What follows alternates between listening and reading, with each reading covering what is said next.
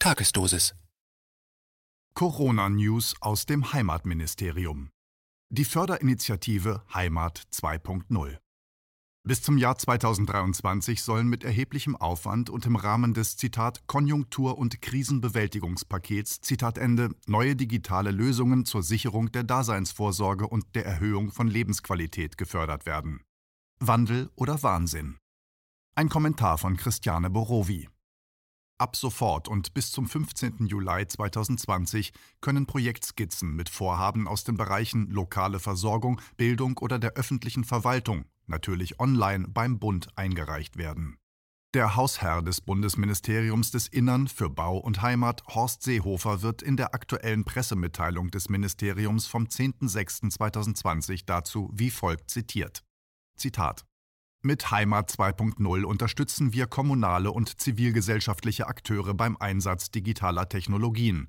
Wir wollen damit nicht nur den Zugang zu Bildung, Gesundheit und Pflege, sondern auch die Effizienz der öffentlichen Verwaltung verbessern, damit die Lebensqualität der Menschen in den Regionen spürbar zunimmt.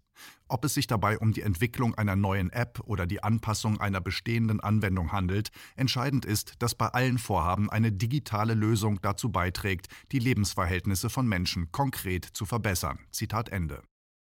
Eine digitale Lösung trägt also zur Verbesserung von Problemen bei, die viele Menschen ohne die Initiative gar nicht gehabt hätten. Denn es wird einfach vorausgesetzt, dass Digitalisierung die geeignete Antwort auf alles ist. Haben die Menschen Digitalisierung, sind sie glücklich bis ans Ende ihrer Tage. Und daran sollen auch die entlegenen Regionen auf dem Land teilhaben dürfen. Denn online existieren keine Unterschiede in der Infrastruktur. Digital Home, Smart Cities Made in Germany und seit kurzem Heimat zwei Punkt null. Das angeblich gute Leben für alle wird durch digitale Konzepte möglich, vom Bundesministerium hochgepriesen und mit mehr als drei Milliarden Euro finanziert.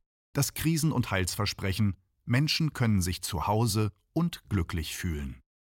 An eine soziale oder politische Utopie, also einen konkreten Entwurf einer zukünftigen Gesellschaftsordnung, wird jedoch kein einziger Gedanke verschwendet.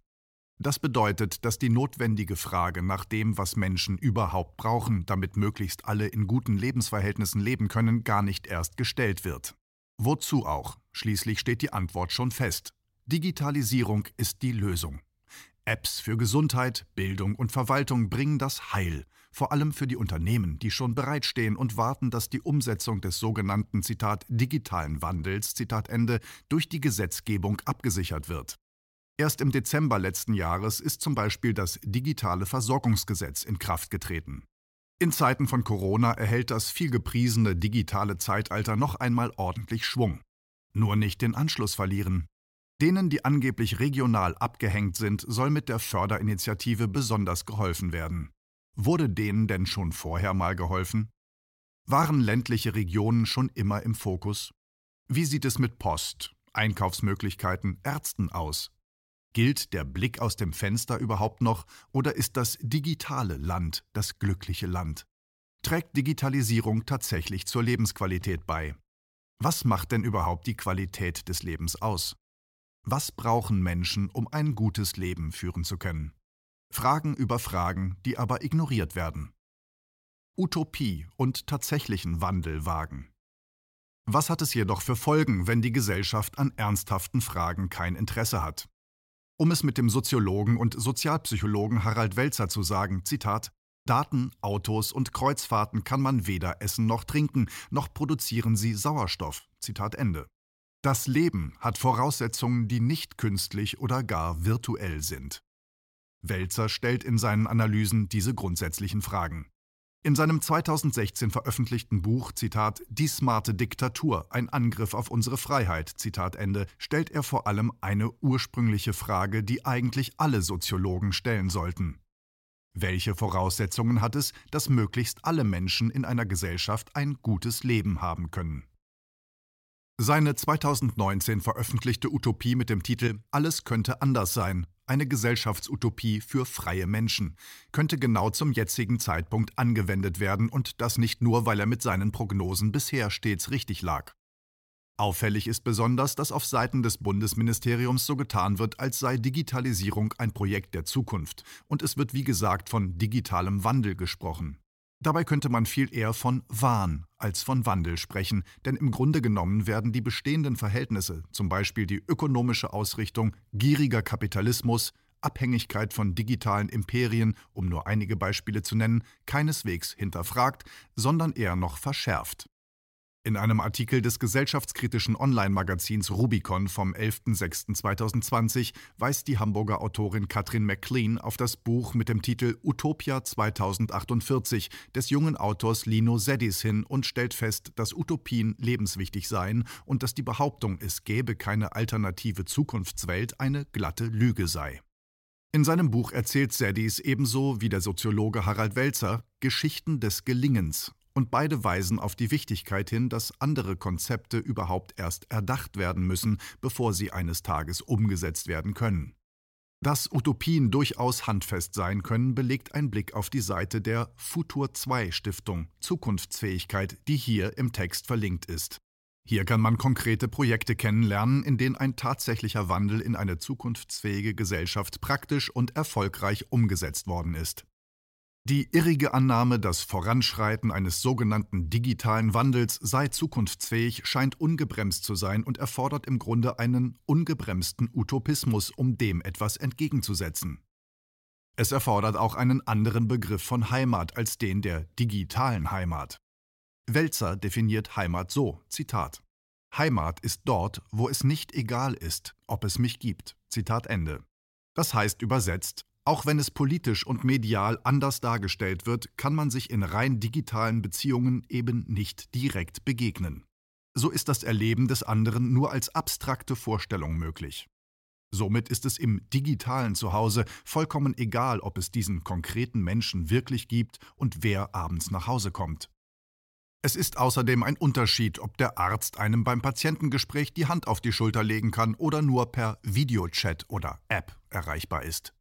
Digitale Heimat ist demnach keine echte Heimat und so könnte man durchaus zu dem Schluss kommen, dass das Konzept Heimat zwei Punkt null eine inhumane Luftnummer ist. Identität ist gesünder als Identifikation. Bei Projekten wie Heimat zwei Punkt null wird mit hohem Aufwand eine Illusion produziert, und zwar die, dass Politik sich tatsächlich dafür interessiert, dass es allen Menschen gleich gut geht. Phrasen dieser Illusion sind, Zitat, Sicherung der Daseinsvorsorge, Zitat Ende. Das in die Initiative einfließende Geld könnte man sinnvoller dafür einsetzen, dass es den Regionen mit schwacher Infrastruktur und noch ein paar Menschen mehr auch in Wirklichkeit besser geht. Heimat ist für das Bundesministerium des Innern, Bau und Heimat scheinbar kein schwieriger Begriff. Er muss auch nicht diskutiert werden. Interessant ist dabei das folgende Detail. Fast unbemerkt von der Öffentlichkeit sind zweitausendachtzehn unter das ehemalige Innenministerium, das Bauministerium und ein Heimatministerium unter einem neuen Dach zusammengefasst worden. Sieht man einmal nach, wie Hausherr Horst Seehofer Heimat definiert, liest man, Zitat, unsere Heimatpolitik ist angesichts des rasanten Wandels unserer Lebensverhältnisse eine notwendige Gestaltungsaufgabe von Bund, Ländern und Kommunen. Die Menschen suchen Sicherheit und Orientierung. Fragen der Identität und der Identifikation mit unserem Land sind heute wichtiger denn je. Zitat Ende. Welche Reaktionen gäbe es wohl von Politik und Medien, wenn solche Sätze an prominenter Stelle auf der Homepage der A f D zu finden wären? Viel wichtiger noch ist allerdings die Frage, um welche Identität und Identifikation mit unserem Land geht es denn da, wenn diese auch und gerade in Krisenzeiten Sicherheit und Orientierung anbieten soll?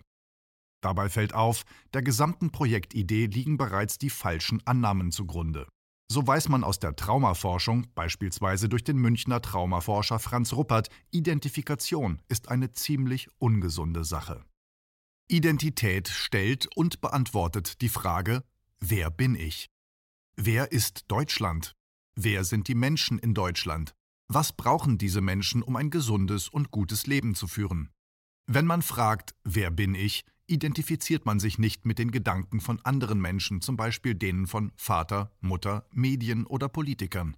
Wenn dagegen Identifikation mit einem Land zu den politischen Zielen gehört, ist grundsätzlich Skepsis angesagt. Die Frage nach den eigentlichen Bedürfnissen der Menschen wird in dieser Haltung nicht gestellt. Identifikationen sind immer Illusionen und Kopfgeburten, also von dem abgekoppelt, was der Mensch wirklich braucht. Es kann nicht in die Freiheit führen. Smart Cities sind ebenso eine Illusion, eine abstrakte Vorstellung davon, dass wir digital alle miteinander verbunden und glücklich sind. In der Psychologie nennt man das Pseudoautonomie. Wenn also Digitalisierung zur Identifikation angeboten und als Allheilmittel präsentiert wird, scheint es viel wahrscheinlicher, dass solche abstrakten Modelle wie Smart Cities ebenfalls Angebote zur Identifikation sind. Sie führen eben gerade nicht in die Autonomie, sondern womöglich eher in die, Zitat, smarte Diktatur, Zitat Ende, Welzer. Es ist aus dieser Perspektive also durchaus wichtig, in Corona-Zeiten auch Soziologen und nicht allein Virologen, Mediziner oder Wirtschaftswissenschaftler als Experten zu Rate zu ziehen. Es ist wichtig, wissenschaftlich zu untersuchen, welche Folgen für die Autonomie des Menschen aus den unterschiedlichen gesellschaftlichen und politischen Konzepten entstehen.